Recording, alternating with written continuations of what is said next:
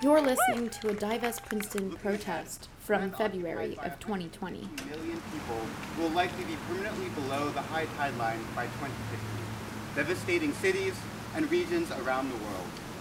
97% of climate scientists agree that climate change is human-made as a result of burning fossil fuels. Divestment movements have been around for a while.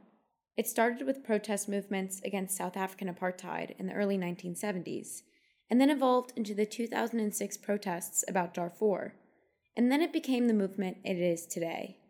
Today, Divest Princeton is demanding that the university divest from fossil fuels. It's also targeting Princeton's deals with huge fossil fuel companies like Exxon and BP. These are moral issues. They're not just, you know, um, financial issues or things like that. So you need to kind of consider the like impacts of what your investments are having on, you know, the world and people and their well-being and health. And Divest Princeton leaders are confident that Princeton realizes the importance of this issue. Princeton will divest from fossil fuels.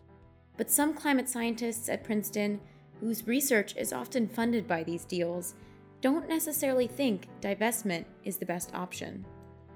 can't, it would be disastrous for humanity to divest from the fossil fuel industry, to boycott it.